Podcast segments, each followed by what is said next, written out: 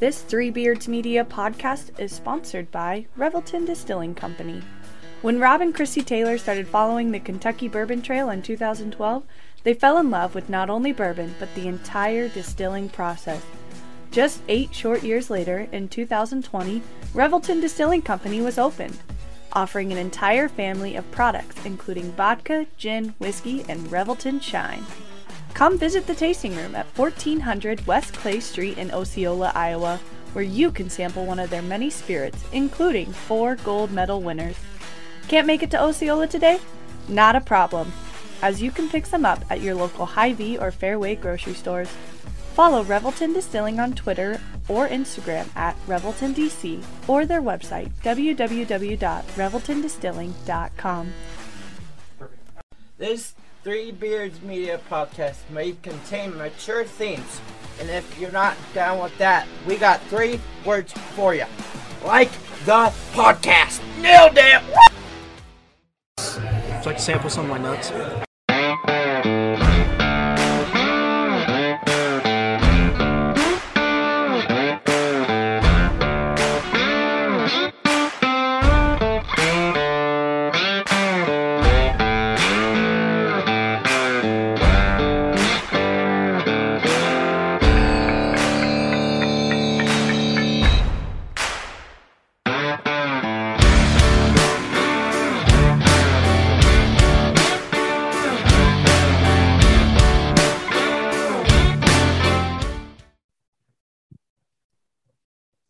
Hello, and welcome to yet again another edition of Old Man Strength, a podcast of Three Beards Media and brought to you by Revelton Distilling Company.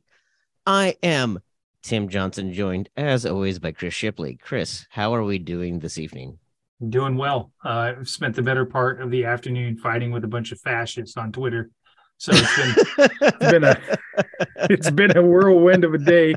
I have a headache uh, and I did not have time to get any alcohol. So, oh, oh no, let's go! I'm ready for this. Oh no, oh no. I know, well, right? I, I did like when you said that you fought some fascists on Twitter. So, in other words, you were just on Twitter. Yes, exactly. yeah, I I stirred up a hornet's nest of Steve Deace's followers, and it's been a never-ending shit show ever since. Um, I don't understand what is going on with that guy. Um, I don't understand why his audience continues to grow. I, I none of that. Uh, whatever. Uh, yes. Okay. Well, good. Good. Uh, well, you know what? Let's even just jump right into it. I could talk about work. I've been busy as hell, and I don't want to talk about it. I've been taking a lot of baths, and I think we're just gonna move on. So, uh, we're gonna go You ahead. got a shower in your bath. Oh, You taking a, you taking a beer with a bath, or is it a whiskey and bath? No, no, I, I I told you I take a shower beer, but I do a bath bourbon. They're entirely different. I love to to take a nice Epsom soak. Are there I- are there any candles involved? Uh, there are no. Ooh, there should be candles. Usually, what there is is a tablet playing like Dateline. Uh, I'm getting or- a visual. I'm getting a visual. uh, well, which no, which means no, we should probably not talk about yeah, it. no one needs a visual of me in a bath. But anyway, um, I'm excited to go ahead and talk to our guest this evening. Uh, he is a an author, a I, I don't know what other way to put this Twitter celebrity, frankly. Um, but I'm also going to to brag for a, a little bit because it's a little bit of a I knew him when. So back in the early days of Twitter, when it was just a bunch of us nerds uh, together. Back when I was still on Facebook, back when I was still on LinkedIn, we were connected on that, but I got rid of all those things. So the only way I'm connected to him anymore is on Twitter. Uh, but we have uh, author, raconteur, bon vivant. Uh, you might know him on Twitter as Julius Goat. You may have read his book, The Revisionary, The Revisionaries, uh, going by A.R. Moxon. But Andrew Moxon, welcome to Old Man Strength. Thank you very much. Thanks for having me. Um, I, it's always it's always fun to uh, talk to somebody from uh, the old poker blogger days. The truth of the matter is, I still think of myself as a poker blogger first. Um, that's that's kind of how it all began. Uh, writing online was uh, seeing a bunch of people who were hobbyists for poker and sort of having an interest that way myself, starting one. So um, good to get back to the roots. It, it it absolutely is. It's kind of funny to me when I, you know, because so there's a bunch of us poker bloggers that have a a, a text message chain, and, and we're going back and forth all the time. And it's funny because no one, no one maintains a blog No. in any way, shape, or form anymore because those aren't those aren't a thing that people do. Uh, but it is funny to think about that. I mean, we talk about this as as it wasn't even the internet in its nascency. It was really only 10, 15 years ago when all of that went down. But that also That's feels right. like a very long time ago. Yeah, it does. Um, and well, it kind of was. I mean, 15 years is uh, that that's that's a mean number of minutes. Uh, so I I think uh, yeah, but I think back on that, and you know, it was it was the in, in many ways the same as it is now. You you'd go online and you'd spend entirely too much time on there, um, and you'd you'd post. Uh, you I would post extremely long posts about one piece of nonsense or another, hand histories, uh, complaints about uh, bad beats, uh, complaints brag brags about you know about uh, huge pots or whatever you know that that was that Great was sort of a, yeah exactly that's that sort of was the the context back then but um uh interestingly enough it's still sort of how we spend our time now 15 years later it's just a different context Yeah, oh, absolutely. Absolutely. Absolutely. So I I mentioned at the jump uh that you are an author. You're a lot more than that though. So why don't you go ahead and take a second and tell our listeners a little bit about yourself? sure yeah I, uh, I'll, I'll do my best uh, i'm always tempted in moments like these to, to channel uh, steve martin and the jerk uh, I was born a poor Who- who is Navin Johnson? Uh, uh, a, a, a raconteur and a bon vivant, and uh, uh, a possessor of a certain je ne sais quoi. It is, you know, uh, it is to be expected, uh, never mind. Um, a- little bit about myself. I mean, I, I, I suppose, uh, you know, what, what's what's relevant is is um, the writing I do. I mean, that's that's uh, you, you might have wanted to have me on just because you knew me back when, but I, I think the, the reason that you were uh, that you reached out is is um, back when we were doing the poker blogs, I was writing a, a novel, and I I posted about writing a novel, and I think everyone was like, "Yeah, great, you're another person writing a novel."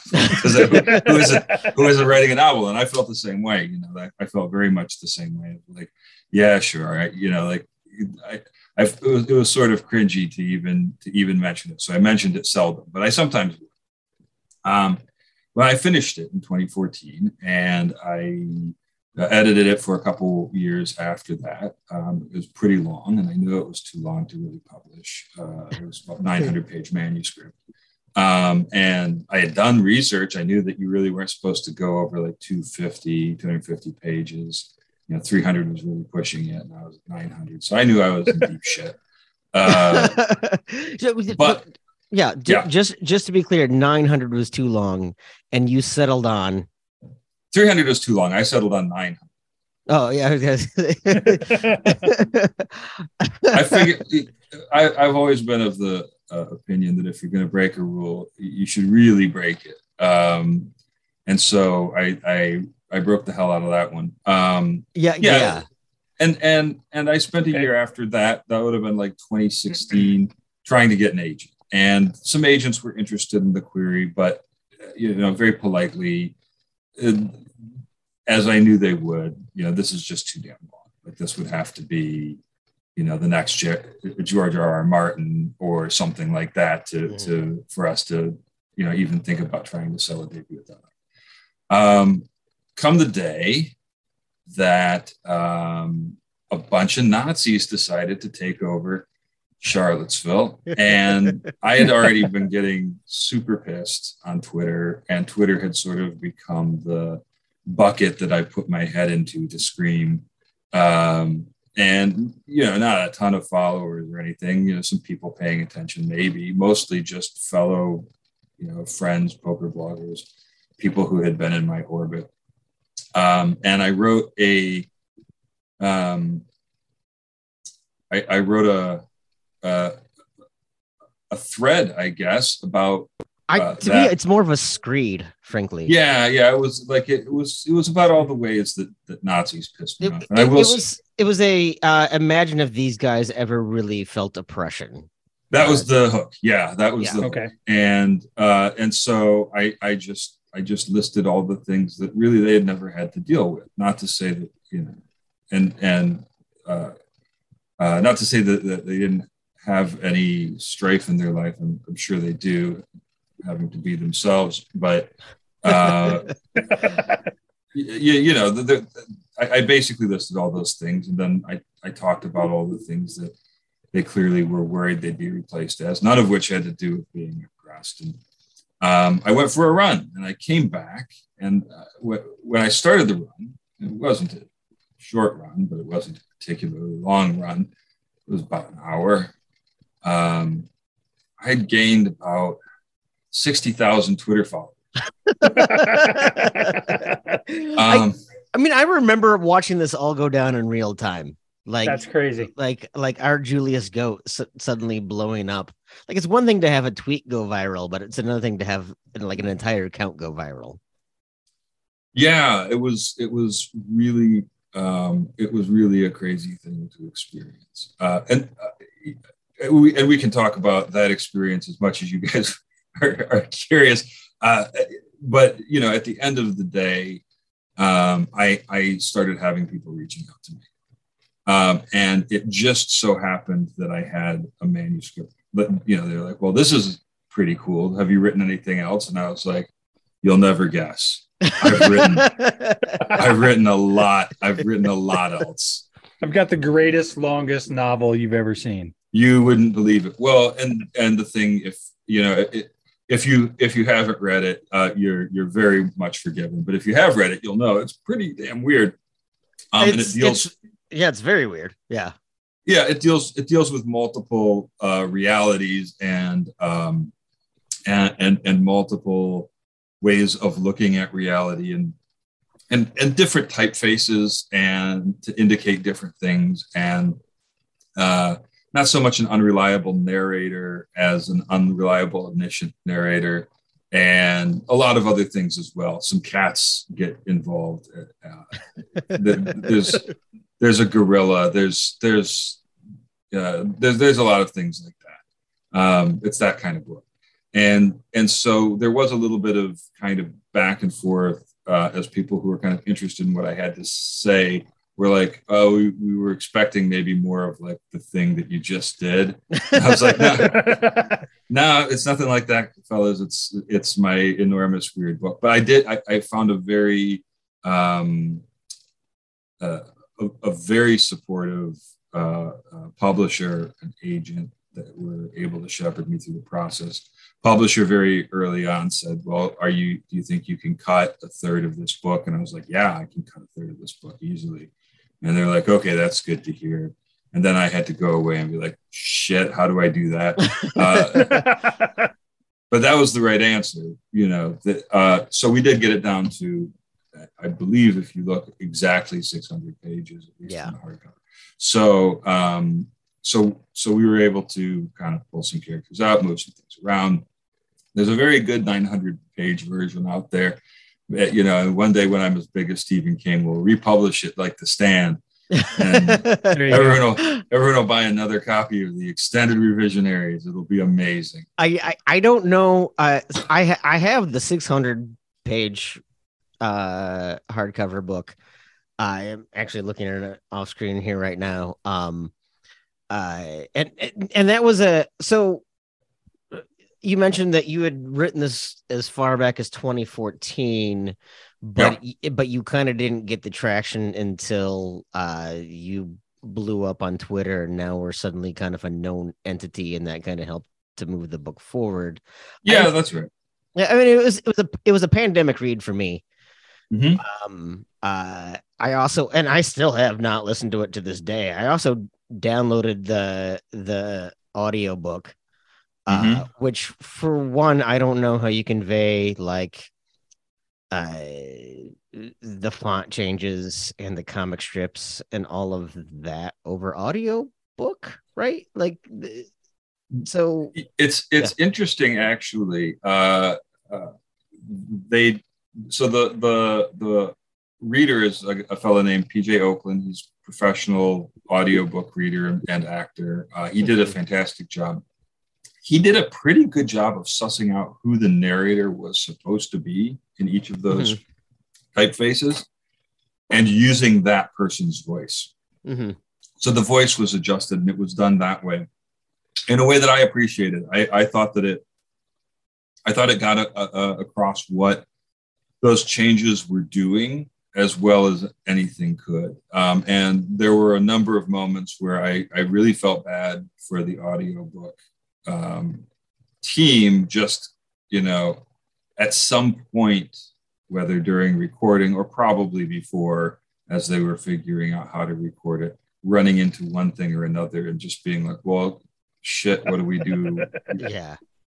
About that, you know, there's just so you know, Chris, there, there's there's a moment where it shifts over. I drew a comics page, a page of a comic book, and I interpolate. And, and I, my my buddy uh, Juanito Moore um, touched it up because my backgrounds were terrible and my character work is kind of sketchy. So he he he did a nice professional version of it, nicely inked and we put that into the book and i couldn't believe they let me do that but uh, you know those are the sorts of things that, that the audio uh, narrator was going to have to come across and figure out to do i did not envy them that well, yeah, I mean, it, so it, it becomes almost a, a mixed media in, in in a sense at that point. Mm.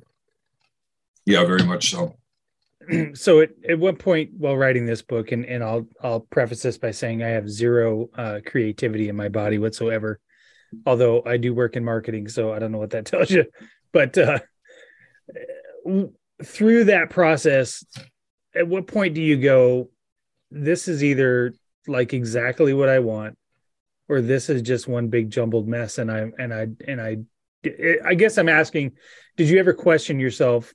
Because it sounds like it's you know something completely unique. Did you ever mm-hmm. question mm-hmm. yourself that is this even viable? Yeah, for sure um, I, I, I question myself a lot, and and that all happened before I started writing in earnest. So, the book, the idea for the book, and a lot of the writing for the book really started in 1999 with a buddy of mine named Ben, um, who's uh, I, I credit in the acknowledgments at the end of the book, and I also uh, the book is dedicated to him um, as it had to be because he and I wrote maybe four or 500 pages of just craziness uh, in 99, 2000. And I always saw a narrative thread. And, um, but to me, it was like, well, this is just a pipe dream. It's just too crazy. It's too weird. It's this and that. Um, and I got to the point around 2012 where I had been thinking about it and never let go of me uh, all that time. And so I got to the point where I was like, well, yeah, it'll probably fail. And in terms of you know uh, it won't get published for sure and you know, nobody's ever going to read it for sure um, and you might not even like it that could happen but i was more afraid of not writing it than i was of writing it and failing it at it so once i got to that point and i realized i was at that point it was probably only a matter of a couple months and the poker sites by the way were completely going under right around that time. It was really well timed because I was like, I suddenly had all of these empty hours to fill. Um, and so it took two years. It was a lot of fun. And I stopped questioning myself pretty early in the process because it was coming out just like I wanted. Um, and sure. so for two years, it was just about the most fun I've ever had. Just sitting down every day, writing a page to five pages, maybe more, every morning. Um, and then the only time I questioned myself after that was when I was editing, because when I was editing it by myself, I realized how much of it really wasn't that good, um, especially the earlier stuff, um, as I had kind of strengthened as a writer in writing it and how much work was going to be needed. So I had to go through that book. It took me about another two years. Uh, yeah, damn, damn close to a year and a half, I guess. Um, to go through that book, I went through it like six times. Each time, just filtering, filtering, filtering, cutting this, writing new section, and then just cleaning, cleaning, cleaning, cleaning. Um, so actually, even though I finished the the, and that was that was a moment when I definitely questioned, like, uh, you know, you had so much fun writing it, but this might suck. Um, but I was able to refine it, and I was able to get it to the point where I could read it through, and I was like, I really like this. And then um, it was just a, about a year of trying and failing to get any attention for it, um, which I expected already. I had already had my success because I had already enjoyed it, uh, enjoyed the writing of it, and it had been something that I liked. I'd started a second novel, which I'm still about to get back to because what happened then was I got the chance to uh, to publish my book, and then I learned what editing really fucking. Um, I hope. Uh, do you do you have? By the way, we're we're all good with with, with Say uh, whatever the fuck you want. Say whatever Uh, you want. Yep. Shit, yeah. All right. Good. There so you go. I, I, I figured is this just, that that's kind usually the question that happens, and then that's usually when the podcast gets exponentially de- better. yeah, yeah. Yeah. Well, I, I figured it was that kind of party, but uh, um, anyway, uh, so so yeah, and and and during the editing process, um, I would say that's the third time I really questioned myself because that was very difficult. Um, you know, the an editor, a professional editor, isn't uh, necessarily going to coddle you, and they're definitely not there to. They're there to make the book as good as possible, and so they're really going to push you. And my editor really pushed me. Um, and there were some difficult conversations, and and and there were some difficult uh, problems to solve. You know, things that was like, this isn't working for me. This isn't working for me. This isn't working for me. Almost none of the book was working for you. For yeah. I was like, oh, the, the- you know, I, I I've got another book. I could write that. Um, but but really, I mean, the point was to refine it, to refine it, to refine it, make it better and better. And the 600 pages, you know, I joked about the 900 pager, but it's not as good a book. It's not as tight. And the Yep. truth is, if you can cut 300 pages from your manuscript and it's still good, then it probably needed 300 pages cut from it. Um, so uh, by the time that it came out, I was feeling pretty pretty confident. Um, and and I I remain confident until the next time I try and put out a book. I mean, it's it's it's. I- hope this isn't offensive. It's almost three books. You know what I mean? Like like it's almost a triptych in a way. Like they can't work Yeah. without the parts can't work without each other, but at the same time, there's enough independence in them that that that it, it, it- I don't know, Chris. I, I have a hard time kind of even ex- explaining this to you. Uh, I, well, it, so for for most of our listeners probably haven't read it. How, like, what would you even? How would you describe this book? What would you? I don't even know what genre you would call this necessarily. This is a book that starts out in a uh, in a mode of sort of I would say gonzo crime fiction. Mhm. uh, and it's about these very colorful characters in very in in clearly a very heightened environment. And one of them is this priest who's sort of a faker and knows it, um, but he's doing his best in this uh, in this uh, very depressed area where they've just opened the doors to the local um, uh, uh, psychiatric institute and just let everybody out and he runs into one of them and one of this, this Literally called kind of- Looney Island. Yeah. yeah it's called looney island um the, the, they they aren't they aren't uh, up on the most sensitive lingo there uh right but but this this fellow is flicking in and out of reality and he claims to have a a lottery ticket that gives him um uh power over everything in the universe. And the, this this faker priest starts to kind of realize that maybe he does. And the thing is he's run this this guy is on the run. And he's on the run from god because god has told him to give the ticket to the worst person in the world. And then we find ourselves in colonial uh, uh, pigeon forge tennessee where a, uh, a blacksmith discovers a fountain that removes the memory from anyone who drinks its waters. and we we carry on in that mode for a while until we get to modern day Pigeon Forge, Tennessee, and uh, and by that which is now by now run by a cult built around that fountain, um, and uh, and and uh, meanwhile between both of these stories, this um, this man in a powder blue suit is popping up from time to time to say the you know just very weird cryptic things. And then we find ourselves back in looney island. And uh, and and eventually what starts to happen is you start to realize uh, things about the nature of the, the world in which we, uh, we've been reading and ways that it comments on the nature of reality itself and uh, the, the, the relationship between a creation like a, a novel and its audiences and its creator. Um, and it all ends in a big circus, um, as you might expect. No, it, it, it literally does. Chris. This is the best part. It's a big it's a big trapeze show. Um, that uh, so so uh, yeah, it's it's it is a, a book that um, is difficult to, to categorize. I would say that it is, um, uh, you know, as far as genre, I I was attempting for literary fiction, Mhm. um, but it it crosses many genres, and I was attempting to write in many modes. So, in the first section, uh, you know, I'm I'm trying my hand at something that might be in the realm of a uh, of a Tom Robbins Mhm. uh, or a Kurt Vonnegut. And in the second section, I'm trying my hand at maybe more of a Cormac McCarthy sort of situation. Uh, not that I would dare uh, uh, compare myself in terms of skill and effectiveness to those writers, but that's what I was. That's that's sort of what I had, I guess.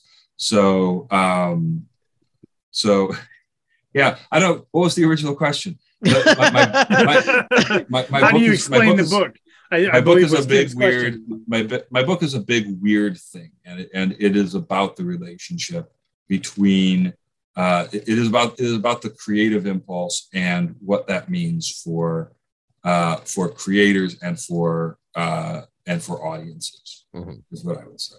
And Well, I, go ahead, Chris. Sorry, Tim. I, I just I find it fascinating. Uh, just on the surface of listening to you explain it or whatever, I, I do find it fascinating that, um, because I don't have the capacity to work in that many different worlds. I guess is the word I want to use. Right? I mean, somewhere you, you're moving around through these different worlds and these different stories, but you are weaving a full story all the way through. So I, I do find that commendable and and that people can do that. Um, I'm a little worried that I won't be able to follow it. But then again, Tim will tell you I have a hard time following simple things. So, uh, so maybe the audiobook is right up my alley. Some people find the audiobook uh, um, a lot easier way to get into it. That was the case for my wife. I, I'll I'll tell you the the you know I, I mentioned Tom Robbins. I mentioned um, I mentioned Cormac McCarthy, but Yep. the, the the author I really had in mind throughout was Stephen King Mhm. because Stephen King always makes you want to turn the page Yeah. and you you always you always know what's going on at least in the moment and that that is something i strive to accomplish and i hope to have done so there's no question that in any given moment when the, the when it comes to the macro story you're going to be like what the hell where where am i in this but in the moment my hope is that you always understand who this person is you're reading and what they Sure. want and what the stakes are of that and i'm i'm at least for my own part satisfied um, in that um, to make it so that it is at least I, I i wanted a complex book but i did not want an impenetrable book Yeah. right. Yeah, I mean, it, it is like I'm look, I'm not gonna lie. It's it's it it is a um I don't want to say dense, but there's just a lot to to go in and you have to commit to reading the book and you this is not a book that you want to take a long time reading because by the time you get on page 300 you've kind of forgotten what happened on page 100 and you have to like cross reference it's not an, necessarily an easy book to get through but that's not to say that it's tedious but it, it does have uh, uh, a lot going on. And i i told you that i i i bought the the audiobook and i have yet to listen to it because i kind of feel like the experience is going to be so different. I, I still think I probably want to, like when I'm, you know, out kayaking or out hiking by myself, you know, something like that. Going out on a weekend where I'm where I'm backpacking, that would be the perfect time to t- to kind of do it and dive into it. Um, but it is it's a very I, I worry it's a very different uh experience. Uh Chris, for you, uh, you might want to do it just so you can pause and look up the definition of words. Um, I mean, you've already used two or three of them that I didn't know. So when you described it, so yeah. But uh, Andrew, I, if you can't tell, I'm the good looks of the pot uh, the podcast. That was immediate. That was immediately apparent. Immediately, uh, right? Immediately apparent. And I could. I, I wasn't. I which wasn't is perfect for an audio. Well, but perfect for an audio podcast too. So yeah, absolutely. Um so uh I, so with this book I, so i had mentioned like obviously you you you blew up on on twitter. All of a sudden uh my friend julius goat is getting uh quoted by newsweek and newsweek articles on his thread about the charlottesville unite the right rally and all this stuff and all of these other things going on. Yeah. Um you got a lot of uh, momentum behind you. Uh, you started to get quote tweeted by a lot of not just news sources but celebrities. Uh, Patton Oswalt wrote a blurb for the jacket of that was of, pretty amazing of your book. How how the hell did that happen? Yeah. Okay. So I, I don't know. I don't think I've told that one before. Um, it was sort of dumb luck. Uh, so I don't know. I don't know Patton really. Um, mm-hmm. He does follow me on on Twitter. Um, um, I, I follow him. I think more people probably follow him than me by maybe 20 times. um, uh, uh, as, as it should be. He's brilliant. Um, so uh, my wife and I went to see him when he came, came through town. Um, we just saw his show and I just tweeted about it. Um, not really even I, I probably tagged him. I'm it's lucky i did. I don't always think to do that but i probably tagged him. But i might not have uh, he might have just seen it but i i just tweeted about a great show hilarious you know made some oblique joke that they wouldn't give away the material. Um but would be meaningful for anybody who who had been there or it's kind of seen a recent show. And um and I'm watching TV with my family and we're having pizza or whatever. And I look and I've got a direct message on Twitter. So I want to see, well, Tim Johnson's probably direct messaging me. Let's see what Tim's got to say. Probably, probably. It makes me run to the phone every time I get one. yeah. So, so I, I, I click on the direct message and uh, it's uh, Patton Oswalt, uh, star of stage and screen. And he just said, he said, uh, what? You were at the show? You should have told me. I'd have comped you and had you backstage. And i was like uh, would have uh, uh, would have been good information to have right. prior. Patton oswalt uh, my favorite comedian. I didn't think for a moment i wouldn't have presumed for even a second to be like hey I remember me. I'm the asshole on Twitter that you've retweeted three times in the last yeah. year. Naturally, you're yeah. going to want to meet me. Um, I mean, Louis Gossett Jr. followed me for a long time on Twitter, and I can't imagine the yeah, next time. That's awesome. There, I can't imagine the next time there's a there's a live reading of a script of Airwolf that Louis Gossett Jr. is going to invite me there.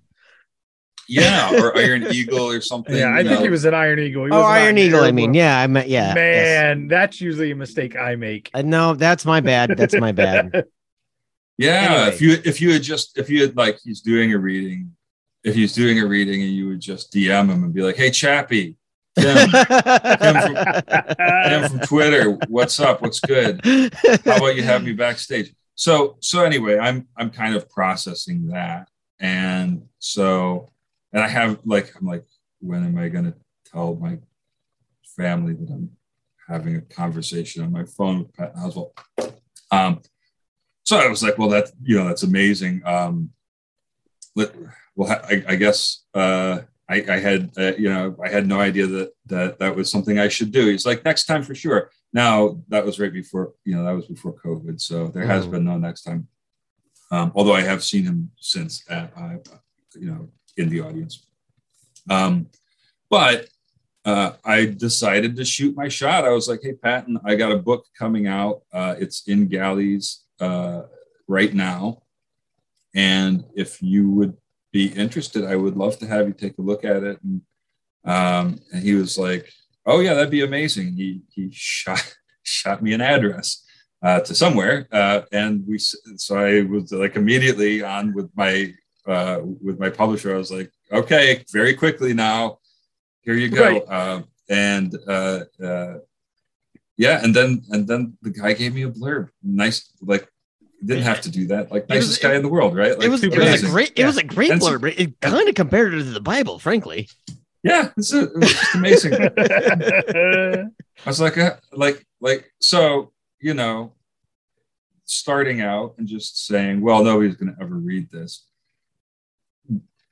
Patton Oswalt, just yeah. to start, like that's enough. Um, I was like, at that point, I was, I, I really was kind of in a place where I was like, well, I guess it's probably going to sell more than 10 copies, but I don't really care.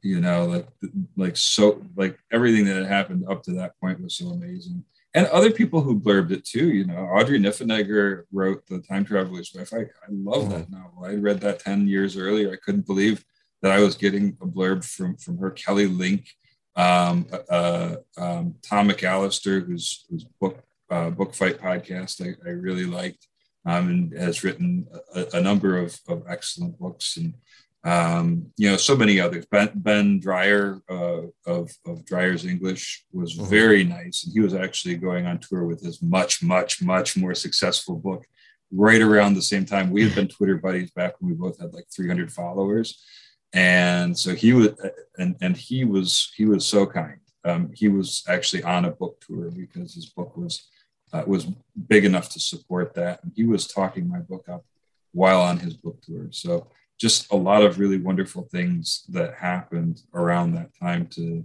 to sort of help give the the the book a, a bit of a boost as well. So I mean, uh, for, just wonderful, wonderful, magical little moment there. But Patton Oswalt, the Patton Oswalt conversation was so surreal. Like just sitting on my couch, just like, okay, um, talking to Patton yeah, I know. I like if I would have said like, oh, uh, yeah, I would have comped you tickets. I would have been like, motherfucker, like, come on. Uh, but I mean, so I mean, as far as a debut novel, uh, you did all right for yourself for a debut novel. You know, obviously, I, you know, you can read about your novel in the New York Times and NPR and the Washington Post. Like, obviously, it didn't it was not just a blip on the radar. Yeah, that was really surprising. Um, uh, I shouldn't have been surprised. Melville House has an excellent reputation. It's a small, uh, it's a small publishing house. It's independent, um, but it has an excellent reputation, and um, and and they have been able to do that for authors, um, not just once or twice before, but many times before. And when I had signed with them, I would go to Barnes and Noble or my local book bookseller or wherever, and I would look for their books on the shelves, and there they were, would be. Um, so they're very adept at that sort of thing. Um, but I was surprised. It was it was a real shock, and it is a nervy thing to um, to get a link to the Washington Post um, and uh, and click on it, not knowing what they're going to say, and knowing that what you've written uh, lends itself very easily to uh, a wide range of interpretation. Um, so, and and you know, the New York Times had a, an author I, I, quite admire, Sergio de la Pava, uh, you know, wrote about it. And, and so to, to have to take all that in is uh, is extraordinary. It was it was a very exciting time, but it was uh, it was nerve jangling each time. Um, and I was I was lucky enough to get um, mostly nice things written about it, um, and the things that were uh, were not as complimentary about it. I, I, I, I grant it. It's it's you know it's a fair cop. I'll, I'll take it. I'll take my lumps. So it was uh, it was not it was it was uh, I, I was very I was very pleased to your point right mm-hmm. uh, uh, how it it came about and how it did um, the fact that it was able to get some attention and, and, just you know get some eyes and and you know to the to the degree that I still have people most days at to some degree or another on Twitter asking me a question about it or oh, I just got to this part or you know uh, or or whatever the case may be, and that's lovely. So uh, it, it's it's uh, uh, I feel I feel very lucky, very blessed in in all that. So, yeah. Uh, uh, how much? I, I mentioned this before, but and you, I think you even brought this up that I think uh, the the cachet uh, that you got via Twitter. Uh, that obviously had to have kind of given assist through all of this, right? I, I don't think it would have happened without. Um, and and the only reason I say that is the book was going to have to find a willing publisher. It was going to have to find the the, the type of publisher that isn't so much willing to take a gamble. Um, although it, you know any any debut is going to be that, any book is going to be that um, and certainly a big weird one is, but actually wants to publish that sort of thing. And they're out there, but you you have to find them. And if you're just kind of searching about on the ground level, they're looking for you, you're looking for them, but everyone's kind of like, you know, searching in in pitch black midnight, no stars, with rather dim flashlights for each other, you know. And what Twitter does is it puts up a flare. Mm-hmm. And so when that happened, it brought attention to me um, to a degree that that the right person was able to find. So a lot of people found me, and they they they looked um, you know, they looked at what I had and they they very politely said, "Well, that's very nice, but that's not what we thought you had, and that's not what we're going to do." You know, and, and that was that, and fair enough, right? Um, but but it was uh, it was something that was was basically able. We were able to find each other in that because of that, um, and then the fact, you know, that that I had suddenly a very large platform is attractive to a publisher as well. And it probably helped to some degree uh, that I'll, I'll never know to what extent um, uh, with the calculus, do we want to publish this book? Um, and it maybe it, it, helped it get, you know, a hardcover as opposed to a paperback. Maybe it helped get a little bit more of a focus from the marketing team. And again i don't know because you know they're running their business and they're making those those decisions and those calculations um, and as is appropriate for them so so if i had had three times as many twitter followers then maybe i would have gotten even more or maybe it wouldn't have made a difference at all. I really can't say but i i, I have to assume that it helps to to some degree well, I want to go ahead and touch a little bit more on Twitter again because that's where probably you and I have spent the most time. Uh, For sure. Uh, together, but I want to go ahead and grab a word from our sponsor, Revelton Distilling Company. So we will be back with Andrew Moxon right after this break. It's fall, it's football, and no better time to celebrate those victories or soothe away those losses like a drink from Revelton Distilling Company. Imagine a cool, crisp Saturday morning at your tailgate, friends and family enjoying a quick morning cup of coffee spiced up with Revelton's whiskey cream and liqueur. Their cream liqueur is made from a three year old Iowa corn bourbon whiskey with a cream and notes of chocolate and honey. Wow, does that not sound like the perfect way to begin a day watching your favorite team dominate on the field? Then after the game, sit back and relax with one of a kind, honey old fashioned with Revelton's Honey Whiskey. Oh, and something new and exciting is on the horizon. So be sure to check out all their updates on their Twitter or Instagram page at ReveltonDC. Once again, we are talking with author, uh, Twitter personality, poker blogger. I don't even know how else to describe him, Andrew Moxon. Uh, Andrew, before we took a break, uh, I had mentioned I want to talk a little bit more about Twitter Mhm. uh, because you were just Julius Goat for the longest time to me. Yep. Uh, in fact, you didn't even put AR Moxon on your Twitter at all. You were just Julius Goat, Julius Goat. Yep. Um, a- and I, you know, we mostly, I think, followed each other for not even poker content. Usually it was just the post. Once all of the poker websites went down and all of, and it was just a bunch of people being sarcastic online for the longest time Yep.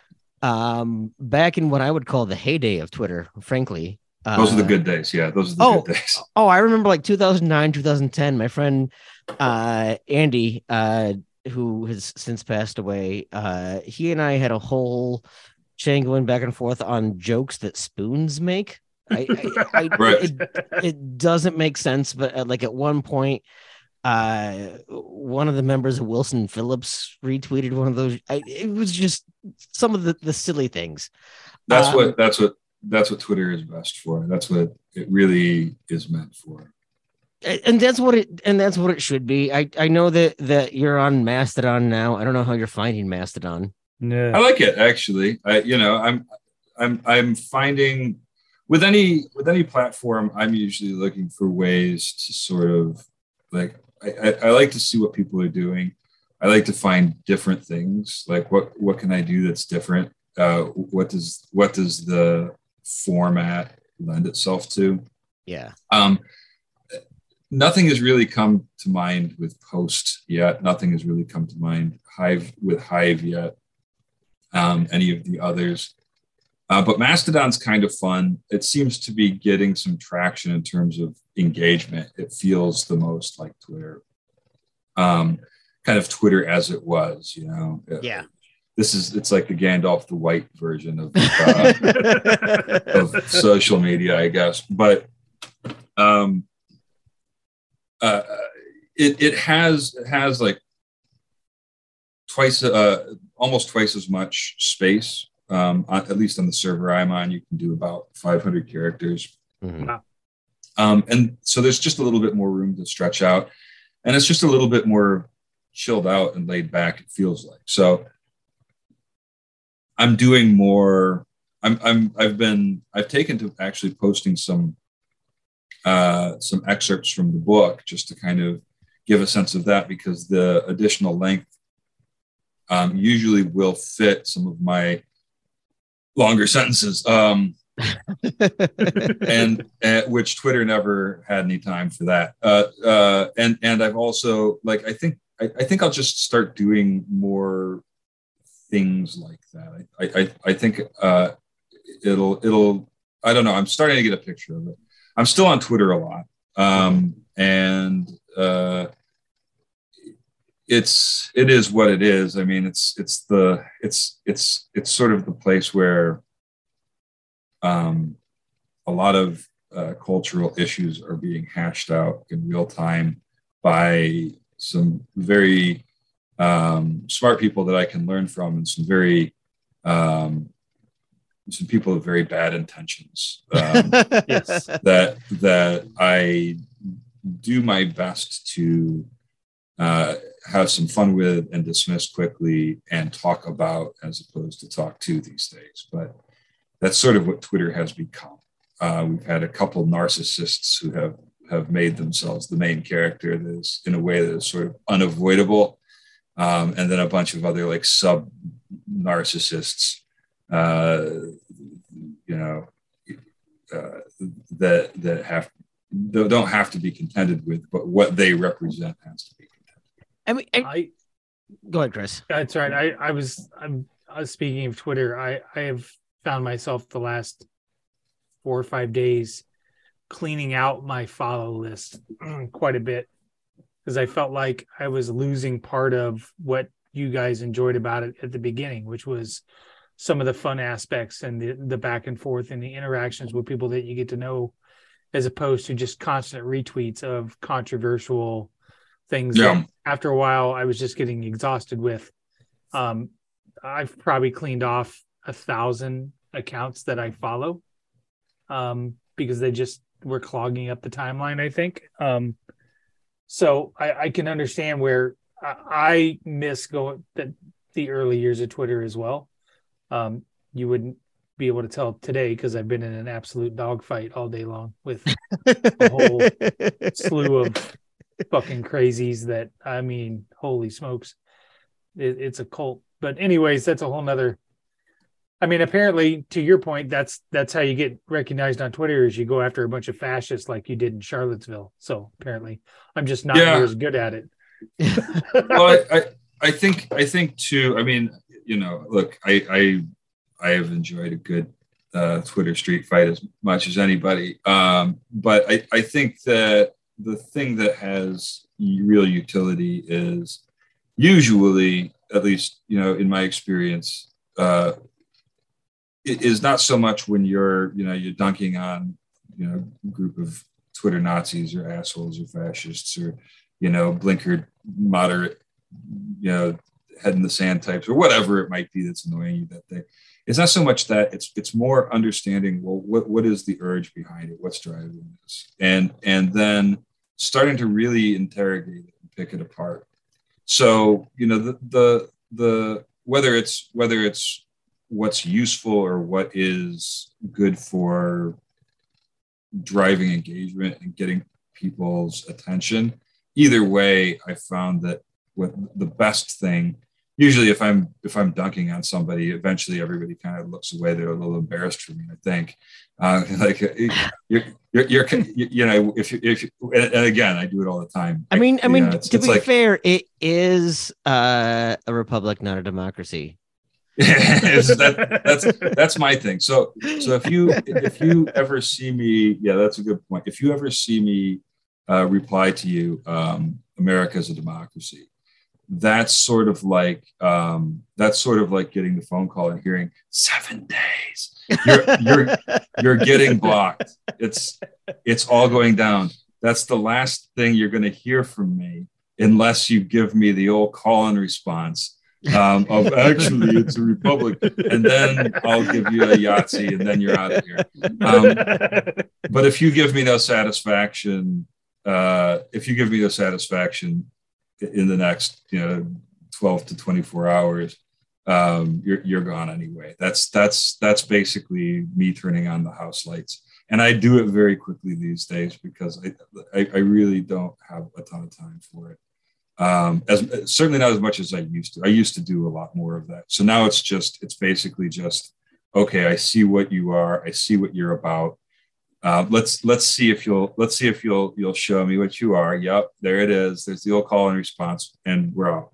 Um, I don't know. No, I mean, you know, I, I what what I really try and get at, what what I think is useful is let's unpack the thing that is behind that urge and why is this successful and what is what is it what is it that about it that is is really grabbing a hold of people and what is it about it that makes people want to exonerate it right or Mhm. or look the other way or not deal with it or or or, or minimize it in some way um so that's been a lot of what i do on twitter and it's probably always going to be the thing that has been read more than any other words that I read are those things, especially the ones that really um, got a lot of engagement on social media and went viral. Um, more and more, I've been taking to writing longer stuff on a newsletter, which is also hosted by Twitter, which uh, they they have a, a newsletter uh, uh, app called Revue. It's basically a Substack competitor. I'm very concerned that it's going to stop working any moment now, and my I- whole cash will go. that. Yeah. yeah. Um, so I I may have to be moving sometime soon, but um, I've I've been more interested in in digging deeper into that and into just how do I encounter these things and what do what do I think they mean? You know, what what are the what are the the not so much the motivations that you hear, but what are the truer motivations that are demonstrated by what actually happens, and how can we how can we see them? How can how can we maybe cast them in a new light that allows us to understand things that we already know are right or wrong, but have been obscured in ways uh, purposefully um, that have been, you know, that have been changed into something more confusing. Um, and and I don't know. I I'm I'm I'm I'm a little far afield here, probably from the original question, but um, as I just think about like, well, what do I do? You know, like what is what is Twitter good for? It's good for telling jokes about what spoons say and getting Wilson Phillips to retweet. That's the first thing. That's the that's that is its original intent. And I try to make sure that I'm at least 33% tomfoolery at all times. Um, but but the other thing I think it's good for is to really unpack those things. And then when people interact, so I, have done a series about uh, about this idea um, that I've been working on called sabotage. The idea is that that we all want things that are broken to be fixed, and yet repair seems to never come. And and what does that indicate? And to me, that indicates that there is some sort of misalignment. There is an alignment toward brokenness. Um, and towards paying higher costs of brokenness as opposed to paying the natural costs of repair. And the reason for that is paying natural costs of repair are shared, and there are people who don't want to pay any costs. And I would call that sabotage. That's kind of the elevator pitch of the, these like 60,000 words.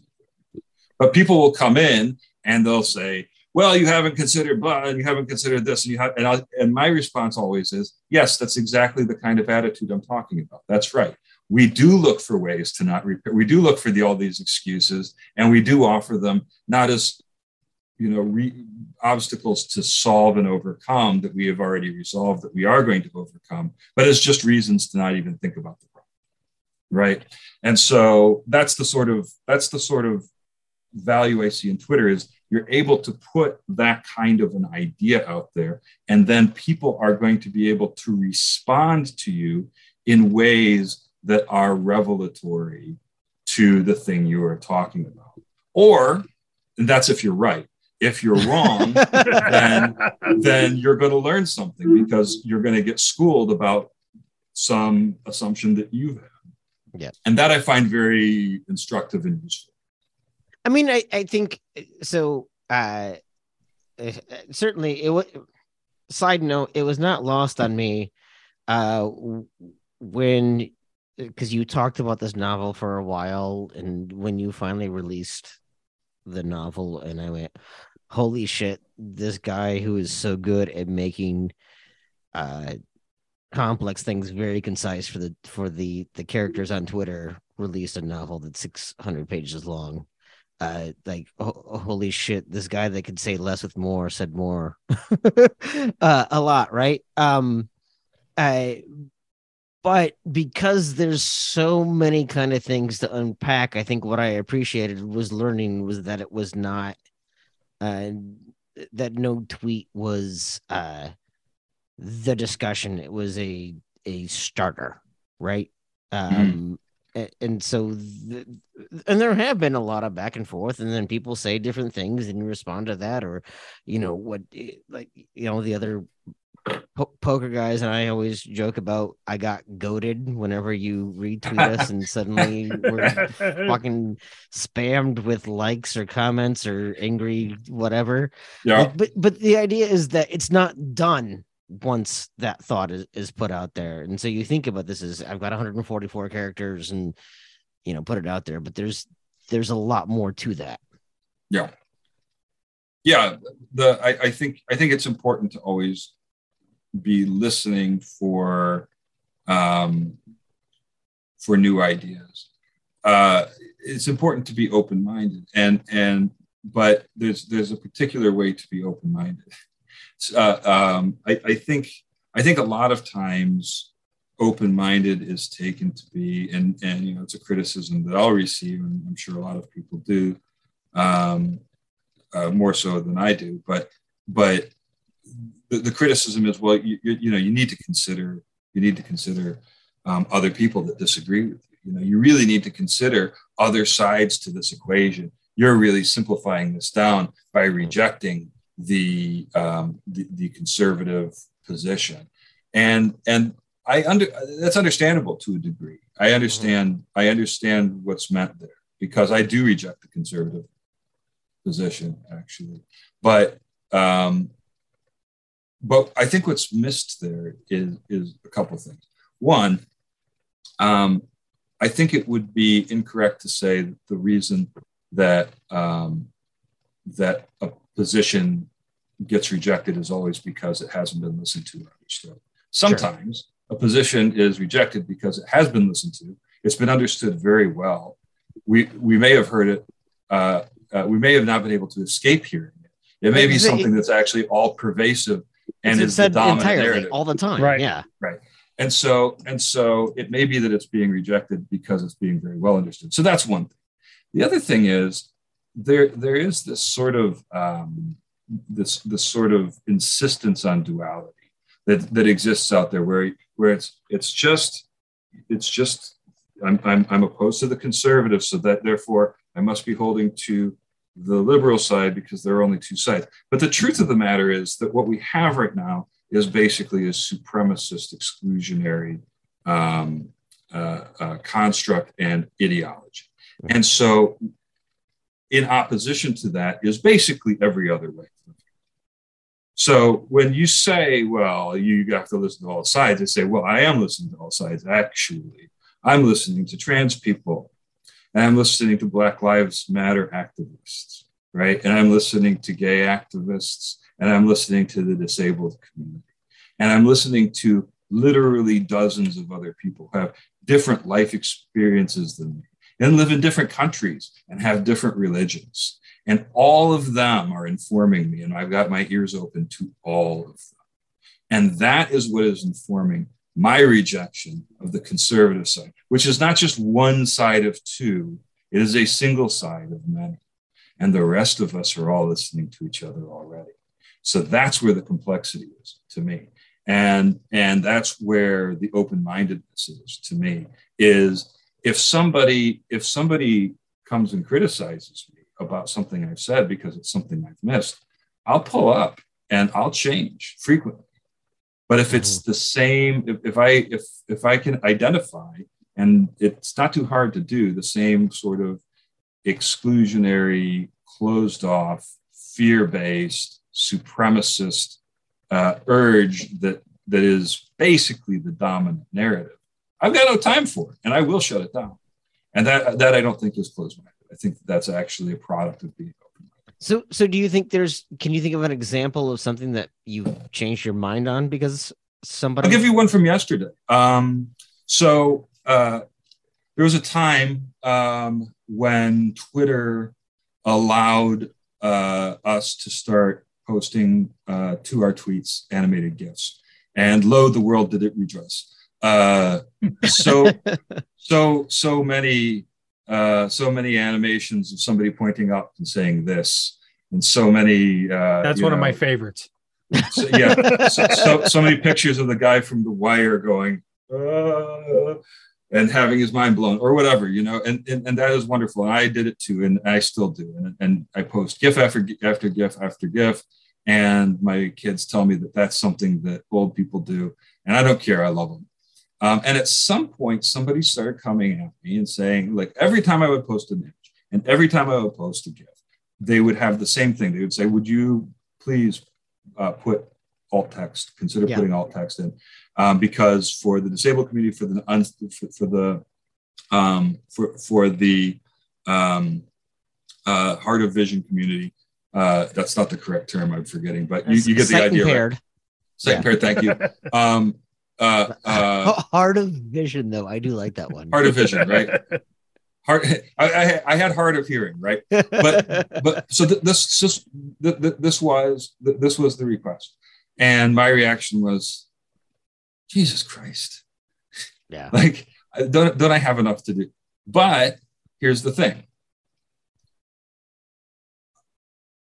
I had to ask myself, well, does this matter to me? Do, do I really care? Because this is the moment where I reveal my true intentions. Do I actually care about these things? Well, yes, I do. So now, most of the time, I will put in alt text, and uh, and sometimes I don't. Sometimes I'm just replying to a friend, and I figure, well, this probably isn't going to bother anybody if I don't, and I'm just in a hurry. And the truth is, I do value my own convenience over uh, uh, over a vision impaired person at that moment. I do. Yeah. That is that is the reality. And, and but and I can't say I don't know, right? Uh, but most of the time, and more and more these days, I, I I do. Now, and in fact, I started having fun with it, and I started realizing, oh, you can actually write very descriptive. You, you have a thousand characters. You can write very descriptive terms. So I started writing more and more descriptive terms. And and yesterday, I I, I posted one. I don't like to read a quote tweet Elon Musk. Um, I call him the Twitter landlord, whose name I did, I don't remember. Uh, and and, uh, and so I I screen capped something that he said, and then I um, oh he he posted a, a, a picture of his his gross bedside table that was covered with like drink rings and had two guns. There were two guns on on on the bedside table. I was like, well, that's that's one way to get the advertisers back. Well done. Um, check out my check out my John McAfee bedside table. Uh, oh god. Oh god. Right. check out check out my check out my my my suicide attempt bedside table. I think they were both fake guns. It doesn't matter. Yeah. I so I I crossed out his name and I post like as a joke and and I I posted uh uh the the picture. And I was like alt text time. And I was like the Twitter landlord whose name I don't remember uh writes and I typed whatever the hell he wrote. And then I described in great vivid detail the bedside table. And then I was like anyway I guess he's not sleeping at the Twitter headquarters anymore. Um and and somebody and and somebody like and so people like I waited for people to start praising my alt text. Okay, yeah, clever alt text. I, I I really zinged them. I got them good, and and people did. People were like, holy shit, the alt text, and I was like, oh, there's my dopamine. That's great. And and you know, retweet, retweet, retweet. Fantastic. I feel like I, I'm, I'm at Vegas playing slots, and it just paid off. It's excellent. Um, and then somebody uh, uh, tweeted at me and said, hey, you know that's actually for uh, vision impaired people. It's not for you to make your little jokes. Um, and I was like, Jesus Christ. what what what more what more do people want from me anyway? That was my first reaction. Okay, that's my gut reaction. Yeah. And and and so I had to stop them. Right. So you know, like I had I had like 10 seconds of of id based, my dopamine just got taken away hissy fit in myself. Okay. And I'm pissed. And I'm like, "Fuck, what the f- like, come on. I described this thing in vivid detail. And there's jokes. Who wouldn't like jokes? Everyone likes jokes. Why wouldn't you like a joke? And I, but then I had to stop and think, well, are they right? They they recommended that I follow this other account that specializes in awareness around around um, accessibility Mhm. and so i followed it and that and and that person started writing you know more stuff and it was kind of sarcastic actually like in a way that, that was clear like usually when they do this the person doesn't react very well and they're kind of expecting a fight um and so they weren't being as charitable as we might hope but you know in that moment um, i think their lack of charity is actually probably not the biggest problem and the biggest problem actually is oh wait i still have something more to learn here Yep. right Yeah. Yep. And i have plenty of time for that. Um, and so yeah i mean i haven't changed my behavior yet because i haven't done too much more alt text. And i don't tend to do that sort of editorializing within the alt text. And i still kind of feel like it would be funny to somebody who is visually impaired because it's still a joke. I feel like Sure. but i'm i'm listening to that. I'm, I'm following that account now, and I'm listening to them, and I'm not going to do it again um, until uh, I'm I'm very sure I understand the situation, and and I might not ever do it again. Um, because I, I might not ever feel like I, I quite understand where I could enter that situation in that way. I think there probably is room to do something like that, right? Um, but I might not ever understand that well enough to be able to enter it in that way. So that that would be an example of a way where you keep your ears open. Now, if somebody comes at me and it's more of a uh, it's more of a self-exonerative, you know, there is no problem with race. What no one ever called Donald Trump a racist until he ran for president. Here's 17 pictures of him with black celebrities. I, I am going to answer America is a, a democracy, and you have 12 hours to, to, give me satisfaction. Uh, yeah, I mean, that's, I mean, and the Central Park Five didn't goes. exist, or, or uh, yeah, right, exactly, yeah. Uh, excellent. Um, well, no, I, I, I do appreciate that example. Like, I, I personally, um, someone a previous place I worked uh, admonished us for not giving alt test text to uh, Instagram, mm-hmm. and and my first thing was our sight impaired people using Instagram. It's largely a visual media, right? Is is just is this just a way to make us uh able-bodied people feel good about ourselves. Look at us we're doing things for people that aren't. And i had to like slowly learn that no there are a lot of sight impaired people that use instagram. That's right. R- right? Uh, because you just think well why would they want to choose a medium that they that they can't use? But i i it took a while for me to kind of get my head wrapped around that. Yeah um, it's, it's, more the question why can't they use it right? As opposed yeah, to. Yes. right? Yeah yeah yeah but exactly. but that's but that's right. And and and so and so we're always encountering these things. They're they're within ourselves. And that is moral complexity. And that is actually understanding nuance right? Yeah. um so so and and i think that that to to loop it all the way back around to what your original question was or what i took your original question to be uh, that that is where i find twitter very very useful because there are a lot of people on there and the very thing that a lot of people say makes it sort of an unmanageable cesspit where you can't say anything without hearing back from people um, uh, sort of criticizing you for one thing or another. You stepped on somebody's toes. It's actually very useful as long as you can uh, uh, sort of approach these interactions with the understanding that you are probably wrong about a great number of. Um, and and yeah, there are going to be people who are just out there to um, you know to outrage troll and and to create a drama where there doesn't need to be. That's that is an issue, and it, I suppose it's a problem. It's just not the biggest problem. And sure. you know, if if you have to, I, I find that if I have to, if the price I have to pay is to be um, outrage trolled a bit so that I can learn from people who are actually have a, a perspective where, that I can learn from. That's a pretty good price to pay. Yeah. That's yeah. that that that's that's sort of how I feel about it. And and um and and I feel like I feel like one of the one of the big issues or one of the big drivers of this is there are a lot of ways in which a lot of people don't have to pay natural costs of living in society. That's that's sort of the root of what I would call supremacy. And that's sort of the way that a lot of times we can participate in it without knowing it is we just don't have to pay the cost. And so when you're in a space where sometimes you have to pay the cost a lot, it can suck or it can be difficult or it can rob you of your fun little dopamine because you just got one over on Elon Musk and that'll show him. but um, oh, he's good. He's gonna listen to that one. Uh, that's that, right. That's that's the one. That's the He'll one. remember me. Yep, that's right. I I, I left my mark. Uh, uh, then that means that you're paying a that means you're paying a price, and that that might be actually part of what's needed for healing.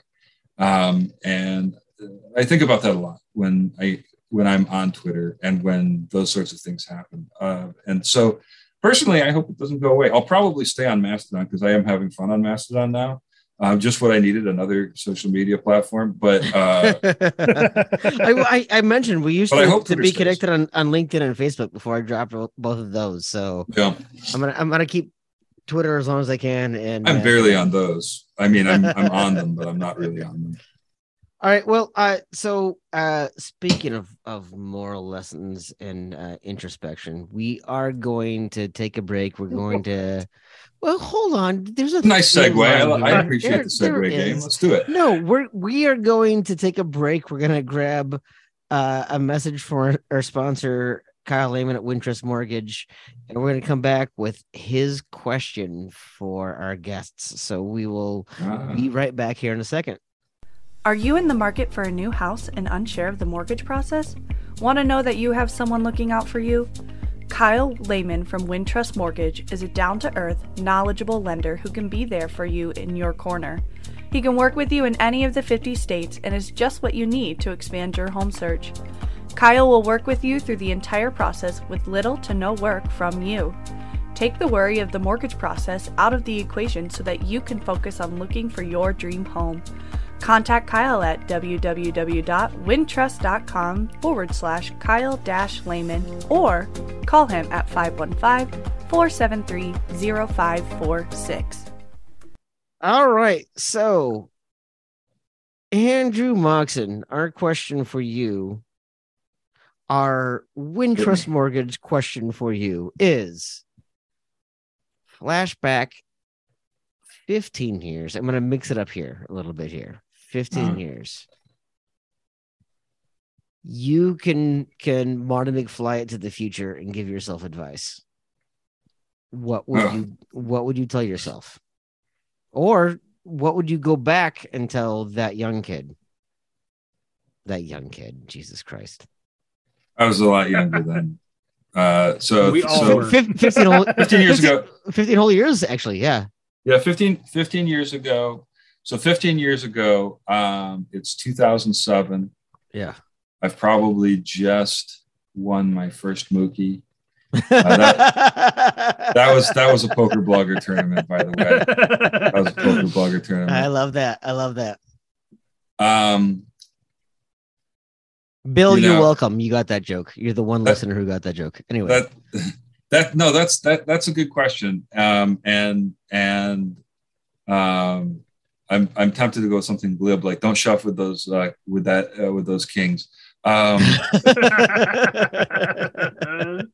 that was that didn't work out for me. Um, let's see, piece of advice. I I, I think um, I think I would I would probably want to make sure. I don't even know if it would be so much advice as as um, you know. I would just want to tell myself because I was I was kind of working myself up to a point of getting ready to to actually write that book about Mhm. 15 years ago um, that had been on my mind for almost a decade. I I think um, I think I would just want myself to know that it worked out. Honestly, um, I think I would just I I would I would want to I would want to give myself that like yeah it's going to work out. It's actually going to work out. You don't have to spend a lot of time telling yourself don't worry it's not going to work out. It's fine that it's not going to work out. I did a lot of that. I it wasn't it wasn't it was necessary. I needed it in order to just kind of get the job done. Was like don't worry about any of the other things that might come. But you know what? It, it, it's going to work out okay. It's going to be all right. Um, boy, that's a deep question, man. I'll, I'll probably have to think about that one for a long time before I come up with something good. Maybe it'll be a a, a, a blog post or a tweet storm or something. Ooh, Here's- I like Ooh, yeah, I here's- like this. here's like my that. advice here's my advice for myself because because in order for me to, to to really answer that well um, and every once in a while i'm i'm good enough in the moment to be able to do it i would have to think about what is it that i probably don't know yet uh, and and that's a that, that's a possible thing that takes a minute to do um, uh, so i guess that's my answer is i think i think i could have saved myself probably a lot of uh, uh, a lot of useful and fueling yet uh, sort of defeated self-talk uh, around around the project that I was getting ready to, to undertake. Um, but honestly, you know, I, I don't have a lot of like, oh, don't don't do you know don't do this, don't do that. I might I might tell myself, uh, don't get don't get out of the market rate uh, in in 2016. The market isn't about to crash; it's actually the corruption is about to take off quite a lot.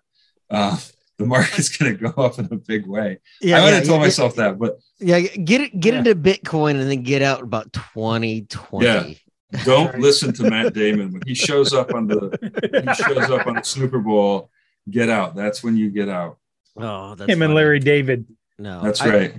I, I, yeah, but Larry David, you know, Larry David at least kind of did it in the Larry David way. Matt Damon kind of just came out and called you. Yeah, I, like li- literally when Bitcoin crashed, I just heard the Curb Your Enthusiasm music the entire time. no, I no. Uh, I, I do appreciate that you did say that you're going to blog about it, which was kind of a little bit of a slip because I do feel like your newsletter is just your secret way of blogging. Oh yeah, no, there's no doubt. It's it's it's a blog. It's not a newsletter anymore. I mean, it was a it was a newsletter. It was a newsletter like uh, what three years ago when the when the book was about to come out. That was newsletter. I, I had a few things about the book, and you know, here's how the book came about. And then I was like, I don't know what else to say about the book, but hey, you can buy the book. You want to buy the book? Here's the book. And then every once in a while there'd be something else about like my doings as an author that I thought was worth a newsletter it was really when I when I started blogging, like when I started using it as a blog, that's when it really started becoming something again. And it's it's really where I have the most fun now. Um, Twitter's fine, but I uh, the blog is a place where I can really stretch out, and I I need to now figure out how to write a little bit shorter. Honestly, I need to get back to short because the last one was like six thousand words, um, and and it just came pouring out it was uh, uh, it was it was all just kind of one like there. I, I I well, I look forward to your next newsletter about the latest Texas Texas Hold'em tournament uh, that you're at. That that might happen. I might. I, I, I, might just start uh, poker blogging again. I guess let's let, let's just bring it back full circle. There you that's go. all I want. That. That's all I've ever really wanted to do, Tim, is get back to poker blogging. I think I've got an idea for a poker uh, for a novel about poker. Ooh, uh, so so Bobby Bracelet, Bobby Bracelet, and I were working on this this novel together where we were writing. He told it. me. Oh, did he tell you about that? Yeah, he told me about that yeah we were writing this novel together and it never like like we were happy like we actually found a similar voice we could write it and all of this and we thought it would be a great idea to have a novel published by like four authors and it never got farther but uh, yeah. I, I like that idea. I also like that idea of a of a poker based novel. I would be all about helping you write that. I would read that. that's awesome. Yeah I was I, I, was not online poker playing quite a bit. I played quite a bit of tournaments here locally, and we actually had a group of about seven or eight guys that would rotate and play little mini tournaments every week and uh, build. Uh, cribbage at the church isn't the same thing. It's not. Chris. It's not what that was. It was cool. no limit hold'em. Thank you very much. it might surprise you, Tim, that I was actually not bad it might shock you a little bit. Yeah, yes. The, the idea that you're not bad at anything does surprise me. That's fair. uh, yeah. I, I, would I would classify myself. I played I played many thousands of hands of, of Hold'em, and, and I would have to say that I was, uh, in my opinion, pretty bad. I I got I, was, I got I was pretty bad. I, I, I got I got the tattoo that that's on my arm because I was playing really well and then uh Iggy uh yeah. told me told me wait who, who who's play, who's up right now oh yeah. Tim is and then he took all my money and I walked away and, and I got a tattoo so what no. is your best beat probably and worst beat either one of you Everybody's you got ahead. a poker you, story. You go ahead, Everybody's so got a poker. I, I have to think about it. Uh boy, my I. I was getting killed playing. Uh, oh, this was ooh, this was this involves gambling blues. Uh, I had no business staying in, uh, on uh on on a hand, and I ended up with a flush, and Tony got mad, and he just walked away, and he just. I felt at him and he just walked out of the room and he walked out of the house. And I think he was just done with me forever. Uh, that might have been my best. Um, That's the best one. I, the best, the best hand I ever played. I lost a friend forever. that's that's not true. Tony and I are very good friends, but uh, he was he, he by all intents and purposes he should have he should have uh uh destroyed me and I was just I I'm not to say I was even lucky. I was stupid. Um I was probably drunk and probably high and I just made decisions and it just went with that. Uh worst, I don't know. Andrew? Uh, the, the word I, I can't remember hardly a single hand I've ever played. Um, I I the, the only one I can remember is uh, I I went to the World Series of Poker one time.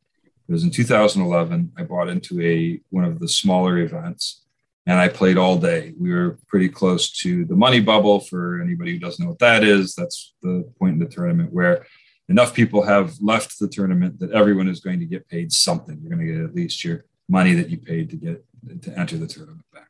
Um, and I was sitting with um, an Australian chap in a pork pie hat and a couple of very aggressive Russians and a drunken American who kept insisting that the Australian guy should talk to him in Australian slang and that And women were called and- Sheilas. and, Gar- and, Garth was like, "Get the fuck out of here." Anyway, and the, and the Australian and the Australian just just kept muttering under his breath. Anyway, I was I was pretty I was in pretty bad shape, and I only had a little bit left, and I had to put it all in the middle because I had ace and a ten, and that's the best hand in poker as anyone can tell you. And the Australian in the pork pie hat had kings, uh, and that that didn't improve. So that's not a terrible beat. That's just the way it goes. But I lost all my chips, and I no longer was playing in this tournament. And I uh, I I, uh, I crawled back in shame on the bubble uh, to my room and slept uh, in my room for about uh 12 hours because it was pretty physically draining. I was, I was sort of shocked. Um, that's that's the hand I remember, guys. I don't remember too many others. Um, I played, I think, probably all of the rest of them perfectly, um, and and they they just sometimes didn't work out. Uh, I don't remember uh, all of the bad beats because there were so many of them. Uh, No, but the probably the best hand I ever played was uh, in a tournament. Uh, I was with uh, some work guys, and one of the guys that we worked with played with us all the time.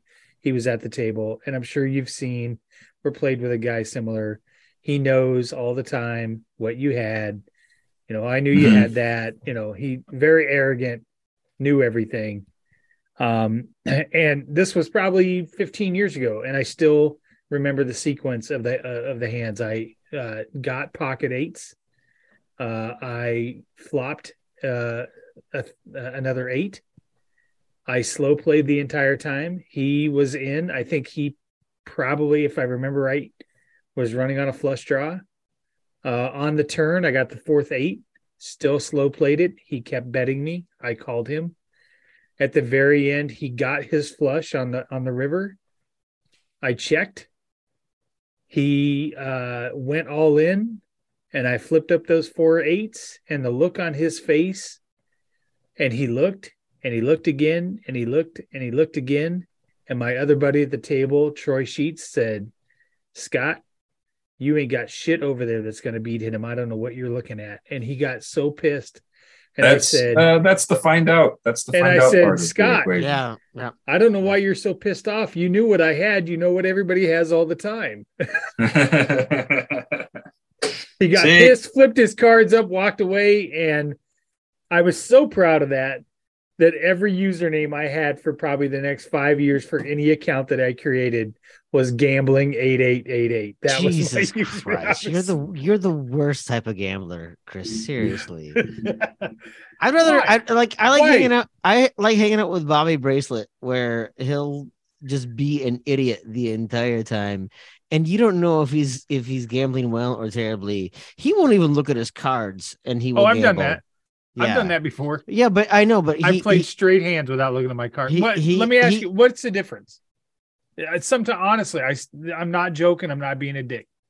Sometimes, what is the difference? What your cards are or not? If I deep, play, man. That's you, got- you got I to think play- about that, don't you? if I play based off of just straight whether I'm going to bluff or not bluff and have nothing on my face and I don't know what I have and I'm playing hunches or or percentages or whatever what difference does it have with what I have in my hand Oh, oh well, because if I can look at you, I can realize what an idiot you are. that's a cop out everybody can do that everybody can look at me and see what an idiot I am Well, Chris, it matters at showdown. That's the only time it matters. that's exactly Yeah, right at that exactly. point it matters right but Um, imagine imagine playing somebody i and it's not arrogance because i'm again if i was good i wouldn't be sitting here doing this podcast i'd be in vegas but the when you're playing somebody and they have not looked at their cards at all how do you how do you play that person oh, if they haven't looked at their cards. Yeah. Oh, I, that that's when I look at their cards. You just reach right over let me see those Yeah. cards. That's the best way I've found. i mean i don't do it I all just the time but peek. there are you know one or two hands a night that when i play that i i won't look at my hand and i'll just play play the game as it should be played I wouldn't look at your hand either. you can be Sorry. insulting all you want but that's that's not changing the fact that you don't have an answer Now, now the, the next thing you do, Chris, is don't look at your hand and don't look at the board. okay that's interesting Yeah. yeah that i may do Just look at the thought that dealer. yeah i had not thought of that Yeah. Just That's ju- that's the next level. just just look me straight in the eyes, Chris. That's right. Just just ma- just make very firm eye contact with me the entire time. yeah okay Just strong, steady, slow eye contact with me. not confrontational. Just would. very No, i would but no, i would just- tim but then just- all of a sudden i get that whole bath bourbon thing in my head again and then Uh, Just- i'm ready to fold uh, good. I know. That's why I put those pictures in your mind. um anyway um you have been listening to old man strength a podcast of three beards media if you guys are not checking out all the three beards media content we have uh please do. Uh, we have the hot mess happy hour which is one of my favorites to listen to as of late. Uh those ladies are uh a, a, a hot, mess, frankly. Uh it is a lot of fun. If you don't listen to Side of the Storm with Brent Gervais, uh, George Trice, Marcus Fizer, who's gonna maybe help us get another uh former NBA player on this podcast as well. maybe Uh, we're we're gonna uh please go ahead and check those guys out as they have the Cyclone Reaction show to both basketball and football. And basketball has been a lot more fun to react to than football. Uh, please listen to my other podcast, Bitter Units, when we have episodes when I can finally book guests because no one in the brewing industry is free anymore. Because suddenly, after a pandemic, everyone has activities going on every single weekend. Um, uh, who am I missing, Chris? uh fill in the blank with anya Didn't I say fill in the blank no with Anya? you did oh, not no I did not say fill in the blank. God damn it. That's my bad. Uh, please listen to fill in the blank with Anya. She has Anya has uh, a lot of she's just enjoyable to listen to in a pleasant voice. And, Uh, but unless also- she makes fun of the Bears, and then she's she- not my favorite. No, she that's that's why she's my favorite. She makes fun of the Bears. Uh, so please go ahead and listen to all of the content that we have out there.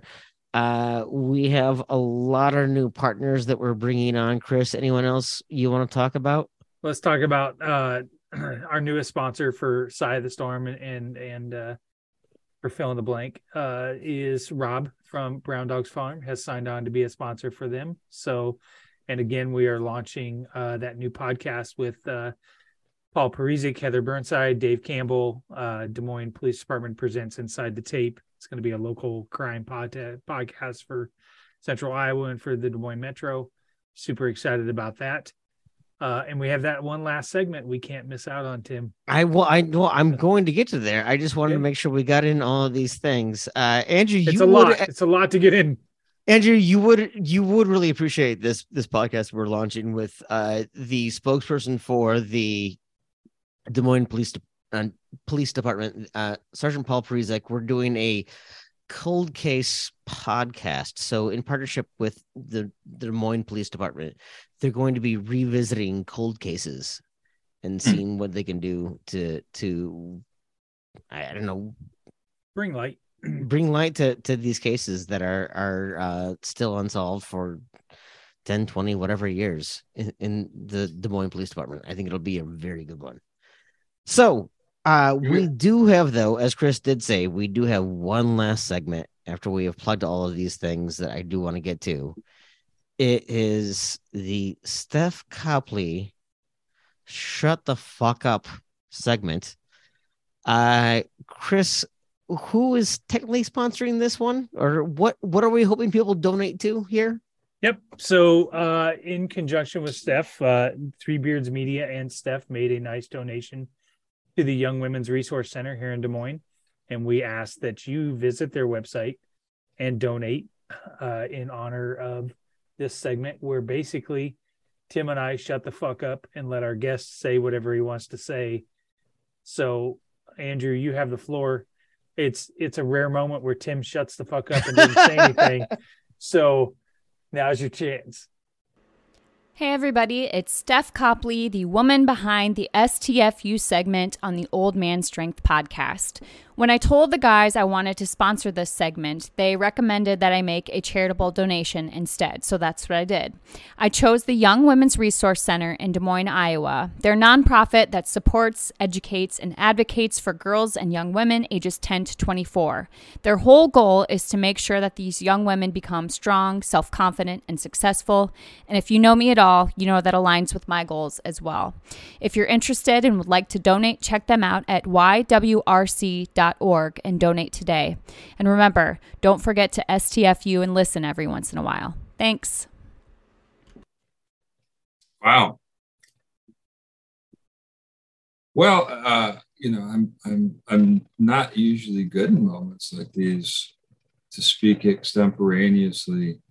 Um, what do I want to talk about? I suppose I would like to thank you guys for uh, having me on. This is a lot of fun, and Tim to to um, to meet you face to face after all these years has been a real treat.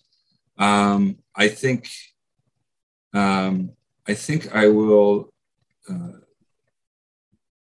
I will just end by saying that uh, if you're interested in um, in catching up with what I've got going on, I would check out that newsletter.